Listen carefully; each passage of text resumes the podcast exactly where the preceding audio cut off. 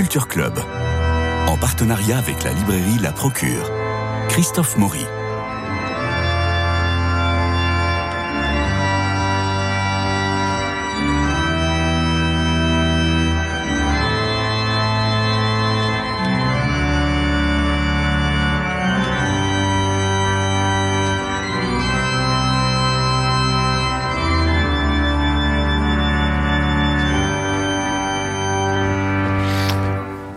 Chaque jeudi de ce mois de juillet, nous nous arrêtons sur l'édition chrétienne, catholique, comment se porte ce secteur si important, quels sont les succès de l'année, quelles orientations pour la ligne éditoriale, quelles perspectives de rentrée? Et aujourd'hui, Jean-François Rode quitte son, son, son siège de chroniqueur, d'accompagnateur, parce qu'il va nous présenter, il va incarner aujourd'hui euh, les éditions jésuites. Alors les éditions jésuites, euh, on va essayer de voir comment ça se passe, comment ça se déroule. Il y a sept thèmes que vous, que vous allez nous proposer, Jean-François Je propose un peu d'histoire aussi, peut-être d'abord, pour, pour dire comment sont nées ces éditions jésuites. Alors, comment sont nées ces éditions jésuites, Jean-François Rode? Parce qu'en en fait, il s'agit de la fusion de maisons qui existaient déjà. Euh, parce que la une des caractéristiques principales des éditions jésuites, c'est que c'est une édition euh, franco-belge, ou plutôt belgo-française. Comme Parce... du Brouwer. Oui, euh, mais plus même que des Brouwer, parce que en fait, les éditions jésuites, ça a été la volonté de, de donc de la compagnie de, de, réunir trois maisons, deux belges et une française. En mm -hmm.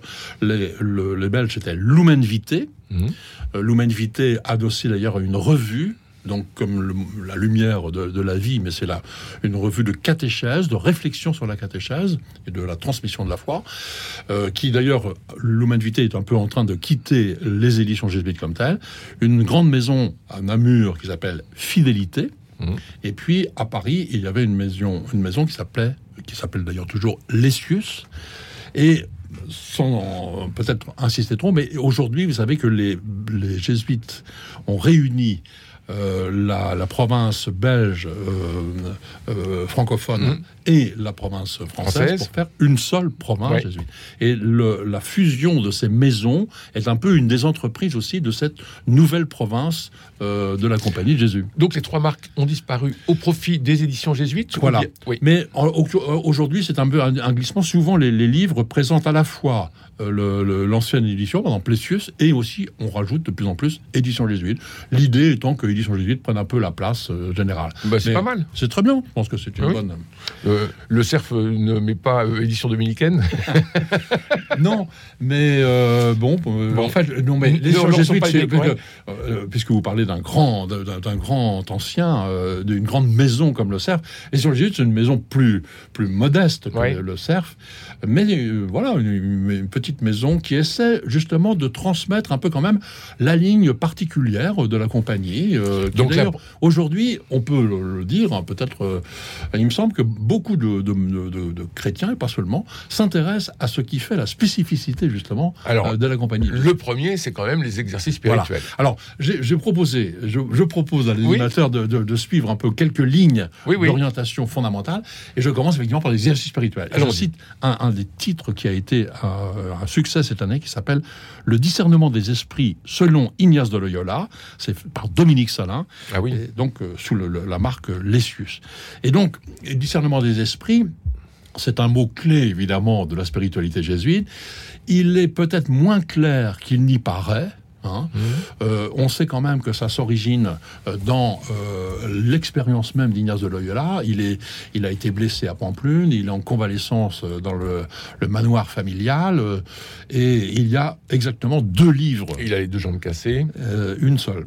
Mais peu importe, il, a, il, il, est immobilisé. Il y a seulement deux livres, mais il y en a deux dans, le, dans le manoir. Il lit donc la, le, la, la, vie, le Amadis de Gaulle, les, les, chevaliers, et il lit la vie des saints de euh, Jacques de Voragine donc la légende dorée. La légende dorée. Et alors il fait, il fait cette remarque que quand il lit ce qui l'intéresse le plus, les romans de chevalerie, il est bon et ça lui fait beaucoup d'excitation, de, de. Mais qu'après, il est assez vite, euh, ça retombe très vite, il est un peu triste, il est même un peu dégoûté. Alors que quand il lit la vie de Saint François d'Assise et de tout ce qu'il a fait, euh, au début, il est un peu surpris de toutes la, les pénitences et de toutes les, les difficultés qu'il a.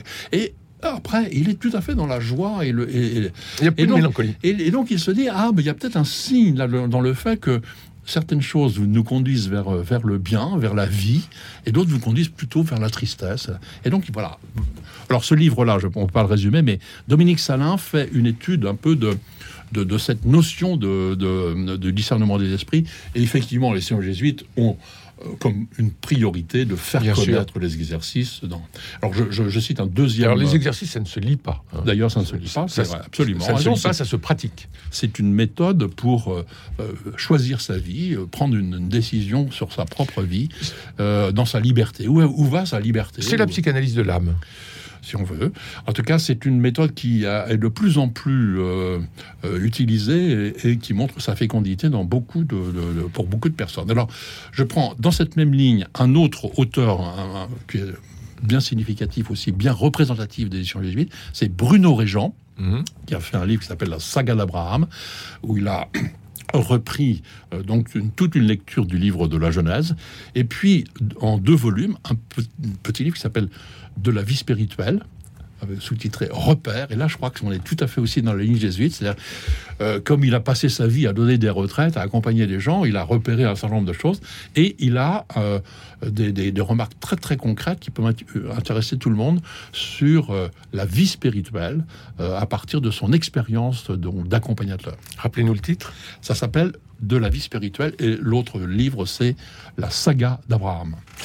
Alors ensuite, nous, nous, passons à la transmission de la foi. La transmission de la foi, parce que j'ai pris aussi un des grands succès d'édition jésuite ces derniers temps, c'est celui de François Varillon. Formidable livre. Cette conférence inédite sur la foi. Formidable. Nous l'avons présenté aussi par Dominique Salin.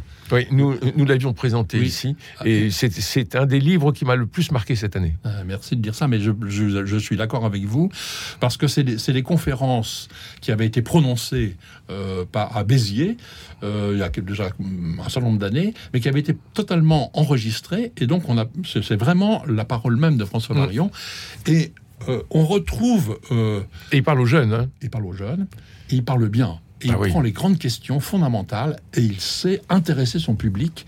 Euh, c'est vraiment. Ah, il est captivant.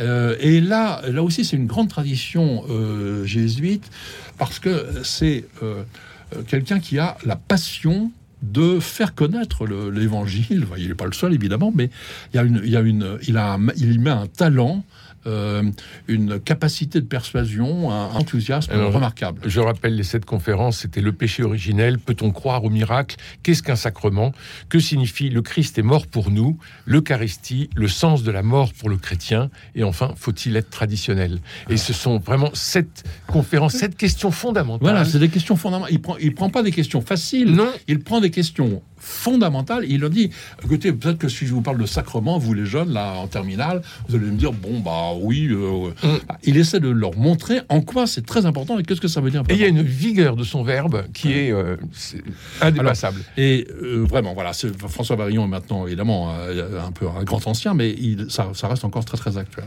Alors, pour aujourd'hui, je veux citer un des grands auteurs actuels des éditions de c'est Michel Fédou qui est professeur au Centre Sèvres, donc un théologien.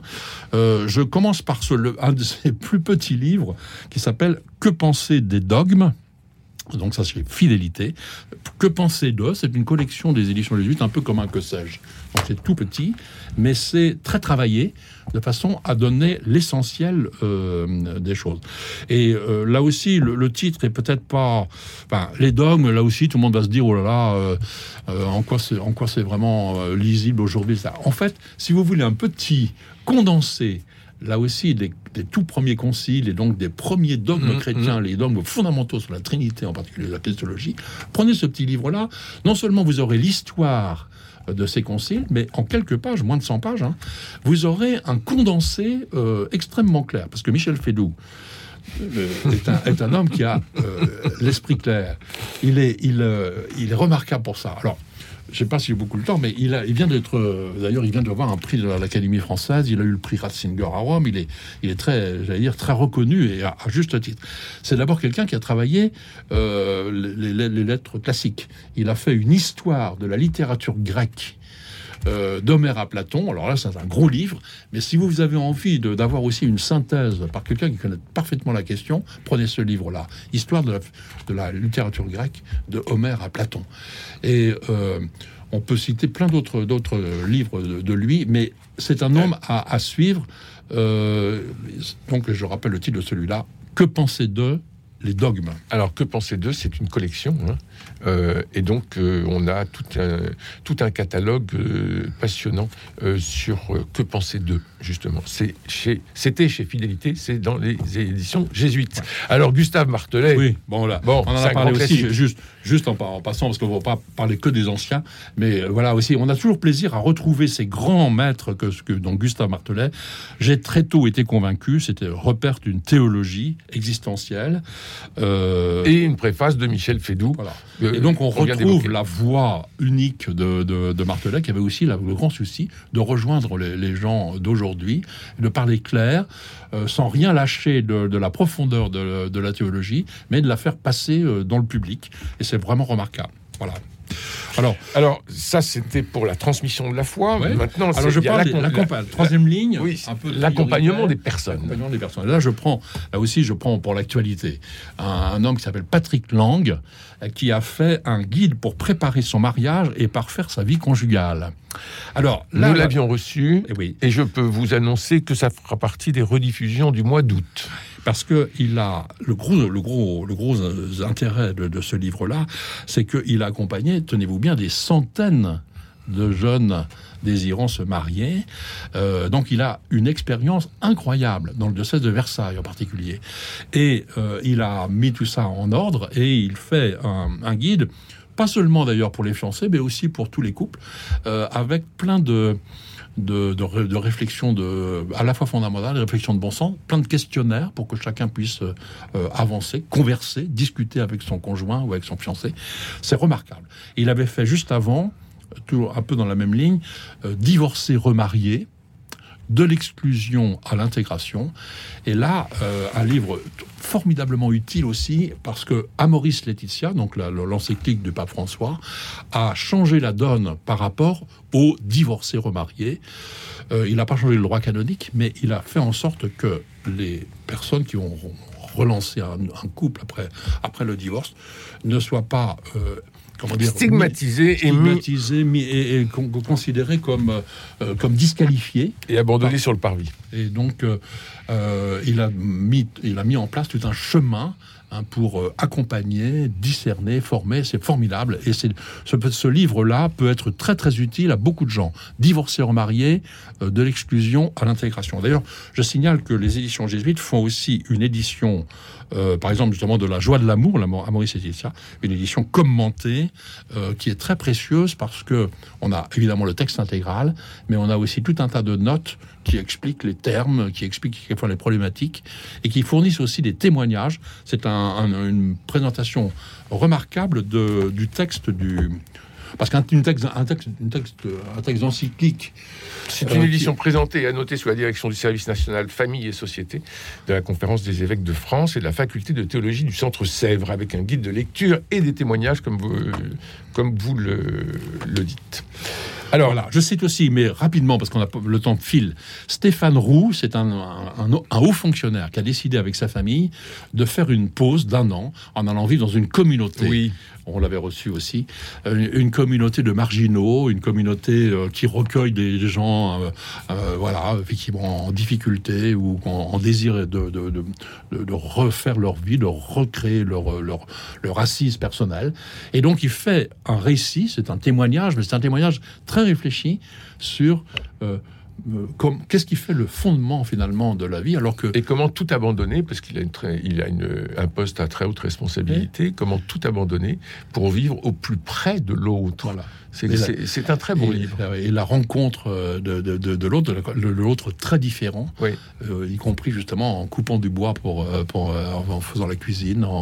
C'est un beau texte qui s'appelle Un pas de côté, Stéphane Roux. Absolument. Alors après les exercices spirituels, après la transmission de la foi et l'accompagnement des personnes, parlons de la Bible. Alors la Bible, là, il y a une collection entière des bibliques qui s'appelle le livre et le rouleau.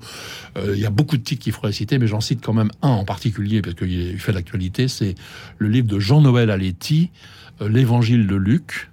Euh, c'est un commentaire, donc là c'est un gros livre qui suit l'évangile de Luc pas à pas. Euh, un livre qu'il faut mettre dans sa bibliothèque. C'est pas vraiment un livre pour une lecture cursive, mais si on a, on a envie de réfléchir sur un tel passage, si on a envie si on a besoin d'en parler, si on veut faire une homélie, si on veut faire, eh bien, c'est un livre qui fournit les clés. Un commentaire, c'est par définition quelque chose qui rassemble tout ce qui a été un peu accumulé dans les différents euh, spécialistes pour l'avoir sous la main.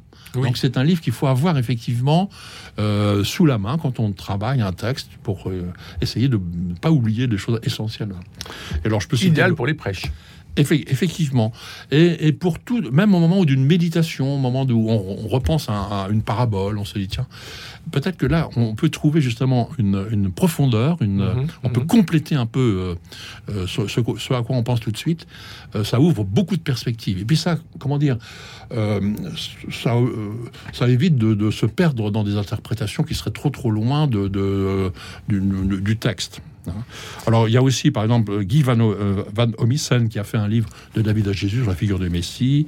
Euh, on avait reçu aussi Carrière, euh, le père Carrière. Mhm. Lui, alors aussi, je conseille ça à tout le monde parce que c'est pas souvent qu'il fait. Le livre s'appelle la sagesse, où la trouver C'est un commentaire de tous les livres sapientiaux de la Bible, ce qui n'est pas si, euh, si fréquent.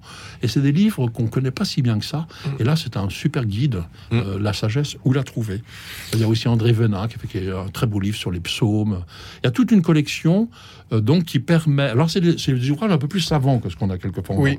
Mais c'est pas, pas pour ça qu'on doit avoir peur de ces livres, au contraire, parce que c'est le, le, travail souvent d'une vie. Hein. Oui. Les gens qui ont passé énormément de temps à, à lire, à réfléchir et à, à, collationner un peu toutes les bonnes données euh, euh, sur la question et, qui, vous, qui, vous qui vous réserve ça sur un plateau. C'est formidable. Et Dieu sait que les jésuites sont fortiches là-dessus. Alors, euh, après la Bible, l'histoire? L'histoire, alors. Là, moi, j'ai un, j'ai un, comment dire, un, favori, un favori dans, dans le, les, les, éditions, le catalogue d'éditions jésuites de l'Essius. C'est John O'Malley, un jésuite américain, qui a fait trois grands livres euh, sur le Concile Vatican II, le Concile Vatican I et le Concile de Trente. Et à chaque fois, il le fait avec. Bon, c'est un historien, c'est tout à fait sérieux, mais il le fait avec un, humour, une, capacité à, en parler qui est formidable. Et donc, je, prends surtout l'événement Vatican II. Euh, je, je cite ça parce que Aujourd'hui, quand même, moi je suis euh, à l'âge que j'ai, je suis contemporain de Vatican II, mais précisément les générations après moi n'ont pas n'ont pas été contemporains de l'événement. Et, donc beaucoup de jeunes, on leur parle de Vatican II, on peut leur citer les textes de Vatican II, mais comment ça s'est passé le concile? Pourquoi il a été réuni? Comment pourquoi est-ce qu'il, est comment ça a marché? Qu'est-ce qui s'est passé? Et là, ce, ce livre-là est remarquable, vraiment. Je trouve que c'est le meilleur livre pour connaître le avec le, avec monseigneur Lénard qui dit on ne se connaît pas. Alors en tout cas, et qui fait et qui fait arrêter le, début du concile pour que les, les, évêques puissent se connaître. Et donc voilà, il a fait le pas de Vatican bah, le concile de Trente. Par exemple, le concile de Trente, c'est un livre passionnant, contrairement à ce qu'on pourrait croire. Et avec ces trois livres là, vous avez un demi millénaire de l'histoire de l'Église et en fait de l'histoire de, euh, de, l'histoire tout court, en tout cas de l'Occident.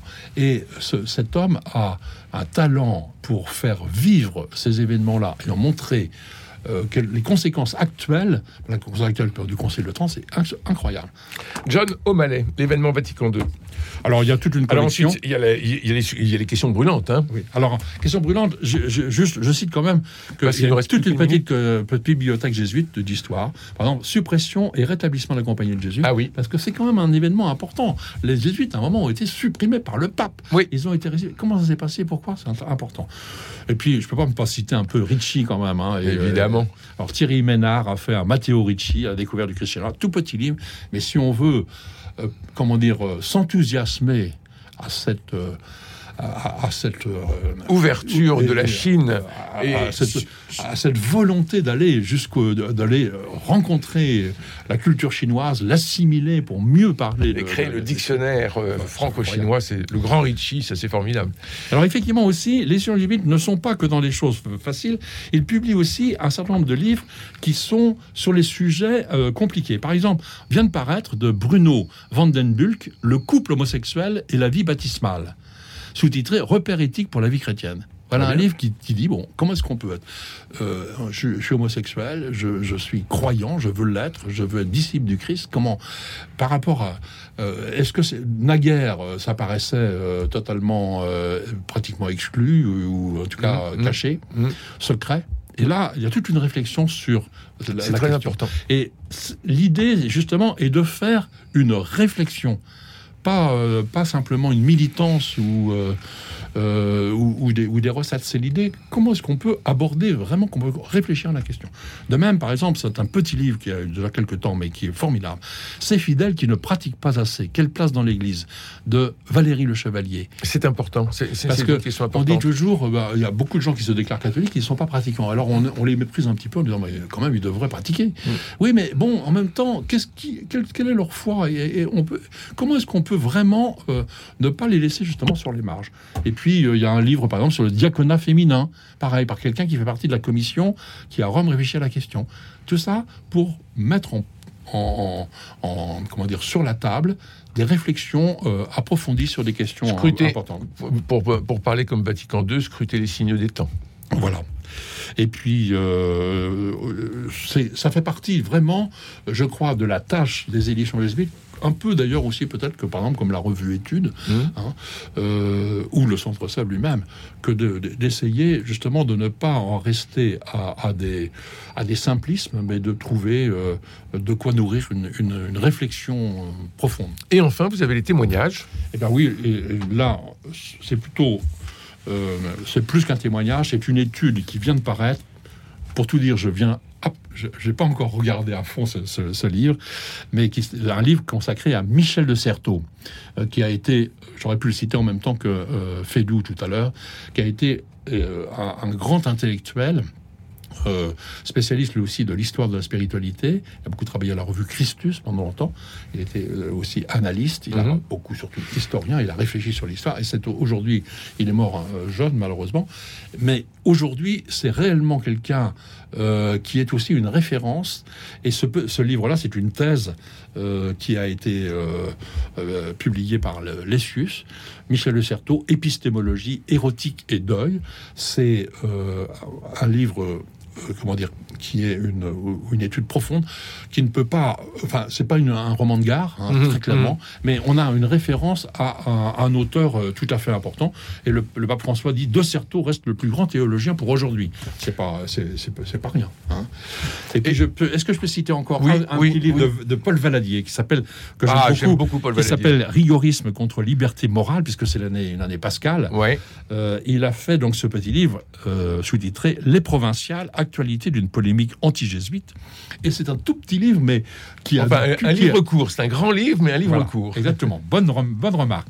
En, fait, il a le culot de dire que dans la, discussion euh, entre Pascal et les jésuites, ben, c'est pas Pascal qui avait raison. Alors en fait, évidemment, ben, Pascal a écrasé ces pauvres jésuites de son talent, il a mis tous les rieurs de son côté, encore aujourd'hui. Mais quand on regarde bien la question, c'est quelquefois un peu facile de justement se, draper dans le rigorisme mhm. absolu des principes, alors que ces braves casuistes, mhm. ils essayaient de voir comment concrètement, quand on était, euh, je sais pas, euh, magistrat, quand on était marchand, quand on était courtisan, comment est-ce qu'on, quand on était roi, comment est-ce qu'on pouvait faire pour être vraiment disciple de, Christ? Il fallait regarder les cas. Alors évidemment, peut-être que certains sont tombés dans le laxisme, mais malgré tout, Paul Valadier prend leur défense et dit en fait c'était les gens qui, qui avait le souci d'incarner euh, la pratique chrétienne. Et c'était des confesseurs qui accompagnaient vraiment les gens et qui essayaient de les faire, les faire évoluer et pas simplement de se donner le beau rôle. Oui, oui. C'est un magnifique livre, Paul Valadier, Rigorisme contre liberté morale, les provinciales, actualité d'une polémique anti-jésuite.